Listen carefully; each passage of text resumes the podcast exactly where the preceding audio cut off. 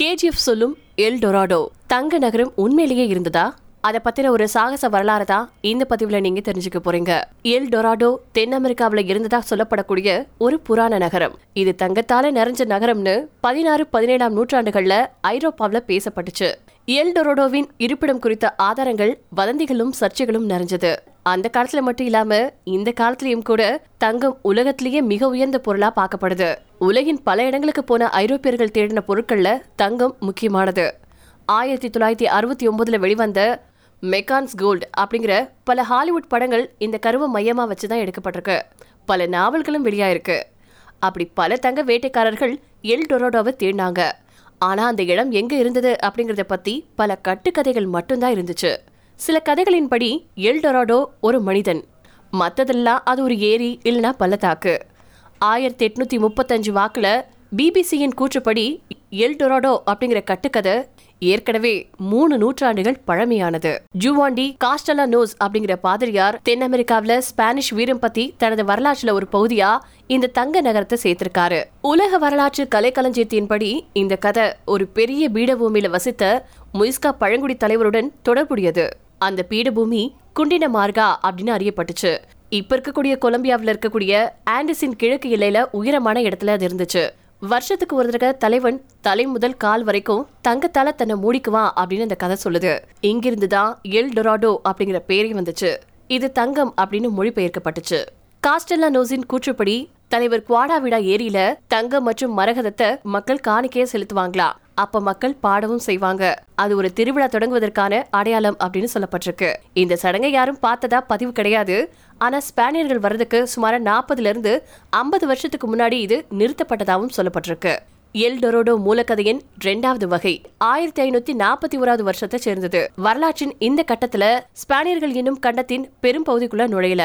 L டொரோடோ தொன்மத்தின் ஆயிரத்தி ஐநூத்தி நாற்பத்தி ஒண்ணுல கோன்ஸ்லோ பெர்னாண்டஸ் டி ஓவிடோ அப்படிங்கிற வெற்றியாளரின் எழுத்துக்கள்ல காணப்படுது. இந்த கதை வடக்கு ஈக்வெட்டார்ல இருக்கக்கூடிய குயிடோவ்ல நடக்குது. இந்த நேரத்துல இன்காக்களின் நாகரிகம் அழிஞ்சு ஸ்பானியர்களின் ஒரு பகுதியா இந்த பிரதேசம் கைப்பற்றப்பட்டிருக்கு. ஓவிடோவின் கூற்றுப்படி எல் டொரோடோ அப்படிங்கிறது ஒரு பெரும் பிரபு அல்லது மன்னர்.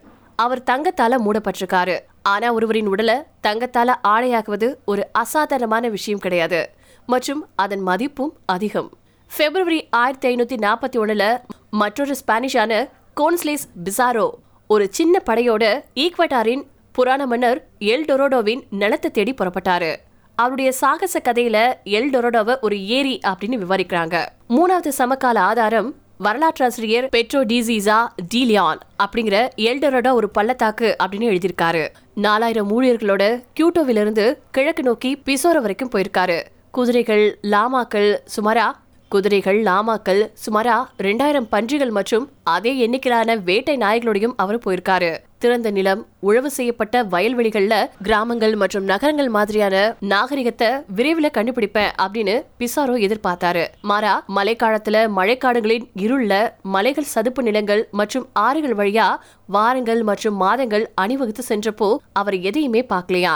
ஜியசா டி லியோனின் வார்த்தைகள்ல சொன்னா கஷ்டம் பஞ்சம் மற்றும் துன்பத்தை மட்டுமே இந்த படம் அனுபவிச்சுச்சா? வழியில பூர்வீக மக்கள் ஸ்பானியர்களால பிடிக்கப்பட்டு விசாரிக்கப்பட்டிருந்திருக்காங்க. அவங்க பிசோரோ விரும்பின பதில்களை கொண்டுட்டு வராததுனால சித்திரவதை செய்யப்பட்டிருக்காங்க. ஆண்டின் இறுதியில இந்த தேடுதல் அவநம்பிக்கையா மாறுச்சு. உணவுக்காக கொண்டு சென்ற ரெண்டாயிரம் பன்றிகளும் இறந்து போயிருச்சு. டிசம்பர் ஆயிரத்தி ஐநூத்தி நாற்பத்தி ஒண்ணுல பிசோரோவின் ஆட்கள்ல ஒருவரான பிரான்சிஸ்கோ டி ஓரேலானா படகுல ஐம்பது பேரை அழைச்சுக்கிட்டு உணவு தேடி திரும்புறதுக்கு முன் வந்தாரு. ஆனா அவர் திரும்பல. அதுக்கு பதிலா ஓரெல்லாவும் அவருடைய ஆட்களும் அமேசான் ஆற்றை கண்டுபிடிச்சாங்க. அது அவங்க மரோனன் அப்படின்னு அறிஞ்சிருந்தாங்க. மேலும் அவங்க அதன் நீளத்தோட மாத கணக்குல பயணம் சென்று ஆகஸ்ட் இருபத்தி ஆறாம் தேதி ஆயிரத்தி ஐநூத்தி நாற்பத்தி ரெண்டுல அமேசான் ஆறு அட்லாண்டிக் கடலோட சேரக்கூடிய இடத்தை அடைஞ்சாங்க. பிசாரோ அதை தேச துரோகம் அப்படின்னு அழைச்சாரு. அவர் மிச்சம் இருந்தவங்களோட குயிட்டோவுக்கு திரும்பினாரு. அவங்க அவங்களுடைய நாய்களையும் குதிரைகளையும் தின்னு அவற்றின் சேனங்களையும் தோலையும் வேக வச்சு சாப்பிட்டாங்க. எப்படியோ கஷ்டப்பட்டு ஜூன் மாசம் குயிட்டோவையும் அடைஞ்சாங்க. பூமத்திய ரேகைக்கு வடக்கே தென் அமெரிக்காவில் எல்டொரடோ அப்படிங்கிற மர்மமான இடத்துல தங்கத்தை தேடி எப்படி ஐரோப்பியர்கள் இந்த சாகச பயணத்தை மேற்கொண்டாங்க அப்படிங்கறது தான் இந்த கதை விளக்குது. எல் டொரடோவை கண்டுபிடிக்கிறதுக்கான முதல் வெளிப்படையான முயற்சி பிசோரோவின் முயற்சி தான் ஆனா தங்க நிலத்தை பத்தின கதைகள் பரவனதுக்கு அப்புறமா பல பேரும் அதை தேட தொடங்கினாங்க. அப்படி தென் பெரும்பாலான பயணங்கள் தங்க புதையலை தேடி தொடங்குச்சு.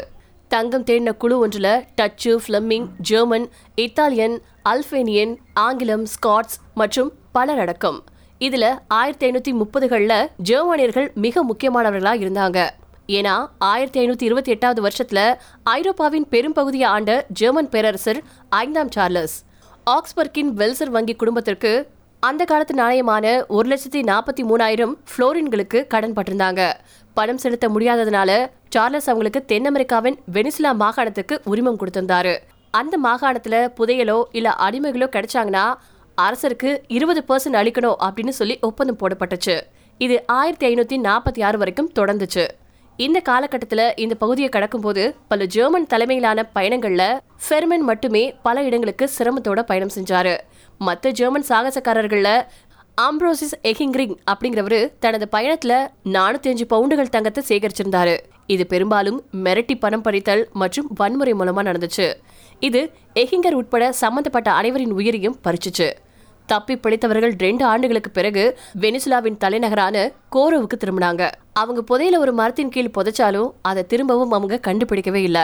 தங்க வேட்டையின் விளைவுகள். எல்டொரோடோ அப்படிங்கிற தங்க இடத்தை தேடி ஐரோப்பியர்கள் மேற்கொண்ட பயணங்களும் சாகசங்களும் வன்முறையும் நிறைஞ்ச ஒண்ணு. ஐரோப்பியர்கள் மேற்கொண்ட பயணங்கள் சாகசங்களும் வன்முறைகளும் நிறைஞ்ச ஒண்ணு. இதுல பல பேர் உயிரிழந்தாங்க. உள்ளூர் பழங்குடி மக்கள் கொல்லப்பட்டாங்க. அவங்களுடைய உடைமைகள் பறிக்கப்பட்டுச்சு. மறுபுறம் ஐரோப்பியர்கள் பல ஆறுகள் மலைகள் சமவெளிகளை கண்டுபிடிச்சாங்க. பல பூர்வக்குடி மக்களையும் பார்த்தாங்க. கிறிஸ்தவ மதம் மாற்றுவதற்கு பாதிரியார்கள் வந்தாங்க. இறுதியில தங்கம் கிடைச்சதோ இல்லையோ முழு தென் அமெரிக்கா கண்டமும் குறிப்பா ஸ்பானியர்களின் காலனிகளா மாறுறதுக்கு எல்டோரோட வழிவகுத்துச்சு.